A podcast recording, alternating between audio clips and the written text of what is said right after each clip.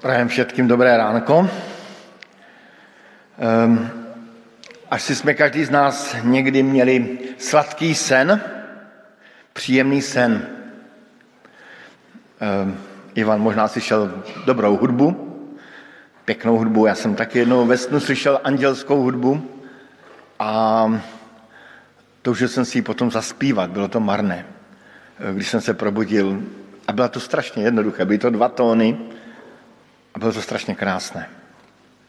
Možná, že jsme ve snu vstoupili do nádherné krajiny, možná, že jsme ve snu byli s někým, koho máme nebo jsme měli rádi. Ale když se člověk probudí, jako by to nejde vrátit zpět. Nejsme schopni si přiblížit ty chvíle, možná jenom matně ty pocity. To je prostě sen. Tak jsem proto první kázání z řady prázdninové sny zvolil verš, který tak trošku nás do toho světa snů vtahuje. Co oko nevidělo, ucho neslyšelo, na lidské srdce nevstoupilo, to Bůh připravil těm, kdo ho milují. Kdo jste znali tento verš, tak nějak z paměti zkusme zvinout ruku, udělat takový průzkum, kdo ho znáte, tak hej, hej, hej, ano. Je to známý, velmi známý verš z Bible, který znám už z paměti z dětství a mnohokrát jsem k němu slyšel stejný výklad. Je to verš o nebi. Vzpomínám, když jsem chodil na takové biblické vyučování jako malé dítě, tak, tak nám tam sestry, které nás tam vyučovali, říkali, jaké to bude v nebi, co oko nevidělo, ucho neslyšelo a tak dále. Vzpomínám si, jak jsem naopak, když jsem chodil k jednomu z nejstarších lidí, 96-letému eh, bratru Matoušovi, jak mě tento verš vždycky opakoval, že ví, co ho čeká, co oko nevidělo, ucho neslyšelo. Tedy je taková představa, že tento verš je o té věčné blaženosti, nebeské blaženosti, o, o nebi, o nějaké té křesťanské nirváně. Ale je to verš o nebi? Když čteme ten oddíl, tak zjistíme, že vůbec. Ten verš, co oko nevidělo, ucho neslyšelo, na lidskou mysl nepřišlo, to Bůh připravil těm, kdo ho milují, pokračuje slovy, nám to Bůh zjevil skrze svého ducha. Duch zkoumá všechno i hlubiny. Tedy ten verš mluví o boží moudrosti, která je zcela jiná než ta lidská moudrost. Ten verš k nám mluví do současnosti. Nám to Bůh zjevil skrze svého ducha. Tedy ten verš nám říká, že my jsme už rozbalili to tajemství, které nám pán Bůh dal, a, ale přece jenom to tajemství má jakýsi charakter neuchopitelnosti lidským poznáním. Ani očima nejsme schopni to dokonale nějak pojmout, ani ušima to nejsme schopni naposlouchat, nastudovat, ani srdcem to nejsme schopni přijmout, i když se o srdci mluví, že umí zázraky. Protože máme prázdniny, tak bych si dovolil eh, jeden malý příklad, takový prázdninový cestovní příklad. Když jsem ještě žil na Moravě, Pravidelně jsem naštěvoval ehm, místo nejhlubší propast v Československu dokonce, by se mohlo směle říct. Když se podíváme na ten obrázek, možná trochu zetměte, tak jako ono to nic zvláštního není. Je to obyčejná díra, na dně voda zelená ještě. A, ale ta propast je taková zajímavá tím, že když jsem k ní chodíval, tak tak museli během deseti let mých výletů turističtí průvodci třikrát přepracovat eh, takové ty informační tabule. Tady vidíme, jak to během deseti let vznikalo. Ta první tabule, to je průřez tou propastí, když jsem tam byl poprvé. Ta druhá tabule, to se tam by bylo tak po pěti letech. A v posledních letech ta propast vypadá jako na, té, na tom třetím obrázku. A, a dnes, když tam přijdu, tak vím, že stojím u nejhlubší zatopené propasti na světě. Hranická propast. A zlí jazykové tvrdí, že vlastně nikdo neví, jak je hluboká, protože ta propast vzniká probubláváním ze spodu, je plná vlastně minerální vody a někteří zlí jazykové tvrdí, že to určitě vede až do Austrálie. Ale ta, to, to mě vždycky fascinovalo, jak, jak šli hloub a hloub a ono to bylo, to dno tam nebylo, naopak to dno se jim vzdalovalo víc a víc. A říkám, dodnes výzkumníci nedošli na dno. A vždycky, když si na tu hranickou propast vzpomenu a jedu kolem, vzpomenu si právě na tu boží moudrost a boží lásku. Čím hlouběji jdeme, čím hlouběji se do té propasti eh, nebo do té boží lásky, boží moudrosti ponořujeme, tím je hlubší, větší, víc nepochopitelná a víc fascinující. Co oko nevidělo, ucho neslyšelo, na lidské srdce nevstoupilo, to Bůh připravil těm, kdo ho milují. Jak jít hlouběji? Jak se ponořit do té, do té, do té boží lásky? Pán Bůh nám tam říká skrze Apoštola Pavla, nám to Bůh zjevil skrze svého ducha. Duch zkoumá všechno, i boží hlubiny. Vždyť kdo z lidí ví, co je v člověku, než duch člověka, který je v něm. Tak ani boží věci nezná nikdo, jen boží duch.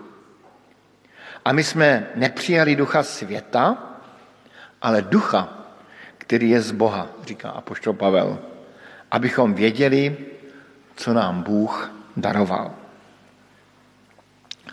Každý z nás celkem dobře zná svoje nitro, své motivy, své představy, svoji minulost, své oblíbené myšlenky. Ten náš duch stále nějak nám běhá po mysli. Známe to eh, z chvíl, kdy usínáme a stále nám něco běhá v hlavě. Známe to z chvíl, kdy třeba sedíme za volantem a proběhne nám spousta myšlenek mysli. A Úplně podobně je to i s božím duchem. Duch boží velmi dobře zná boží myšlení. A pošval Pavel připomíná, že křesťan je ten, kdo přijal ducha božího a ten duch boží nám zjevuje ehm, to, co je v nás, ne, to, co je v Pánu Bohu. Tedy Pavel nenabízí nějaké nové vydání svých spisů, ani nějaký, nějakou spirituální konferenci. Opírá se o něco tak neuchopitelného a neracionálního, jako je Boží duch. On, Boží duch, nám odhaluje Boží nitro. Duch světa, a o tom Apoštol Pavel velmi pečlivě mluví, nás vede spíš ke spolehání na člověka, na nové myšlenky, na nové sociální konstrukty, na lidskou logiku, lidské spekulace. Ta boží moudrost a boží duch je jiná, neuchopitelná a nepo, ne, neobsatelná nebo nepo, nepopsatelná. Tu boží moudrost nám odhalil Kristus. Ta Kristová moudrost je úplně jiná oproti běžnému přemýšlení současného světa. Je to moudrost kříže. Kristus mluvil do, o docela absurdních věcech. O tom, že smrt je jediná cesta k životu. O tom, že první budou poslední a poslední budou první. O tom, že služebníkem je ten, že ten, kdo je služebníkem, je nakonec tím největším v celé, celém kolektivu, v rodině, ve skupině. O tom, že ten, kdo ztratí svůj život, jenom ten ho získá. A že ten, kdo je bláznivý a chudý duchem, je nakonec moudrý. A že ten, kdo chce být zralý, musí přijmout srdce dítěte. Eh, znešený pan profesor Halík k tomu dodává vždycky, že pravda boží moudrosti se chvěje někde mezi póly paradoxu. Pravda boží moudrosti se někdy se chvěje mezi póly paradoxu. Tedy ta pravá moudrost není, jak jsem říkal, tím výsledkem spekulací, zkušenosti, ani zbožné horlivosti. Pravou moudrost můžeme získat tím, že pustíme tu naši lidskou moudrost z ruky, abychom získali něco úžasnějšího, většího a krásnějšího. Pravou moudrost získají ti, kdo vědí, že moudrost nemají. Moudrost získáme v pokoře před předivnou boží moudrostí. Co oko nevidělo, co ucho neslyšelo, na lidské srdce nestoupilo. To Bůh připravil těm, kdo je milují. Křesťan se má modlit za Ducha Svatého, který zkoumá hlubiny Boží. Zrsadlí něco z těch božích hlubin. Když se znovu vrátím k příkladu, příkladu té hranické propasti, tak uh, oni tam spouštějí různé ponorky a, a, a, a odvážní potápěči se tam spouštějí. A občas se objeví, a já to velmi rád sleduju, co nového objevili, když tam tím světlometem zasvítí do těch hlubin a objeví se něco krásného, nečekaného, co doslova nikdy lidské oko nevidělo, to najednou uvidíme. Stejně i my prosíme-li o Ducha Božího, tak eh, Duch Boží jako ten tajemný světlomet nám osvětluje hlubiny Boží lásky. Z křesťanství je známo mnoho pravd, které nám zní už tak jako obyčejně a banálně. Například taková banalita, jako že Bůh miluje člověka. Ví to všichni. Tak nějak se o tom zpívá, mluví. I lidé, kteří Pána Boha neznají, tak tuto pravdu znají. Když se ale podíváme jenom troškinku podrobněji, tak eh, vidíme, že právě stojíme před tím tajemstvím boží moudrosti. A tak na závěr chci jenom tři příklady té boží moudrosti připomenout. Ehm, to první všichni známe. Kristus za nás zemřel. Ehm, tedy Bůh nás miluje tou láskou, která se vzdala sebe, sama sebe.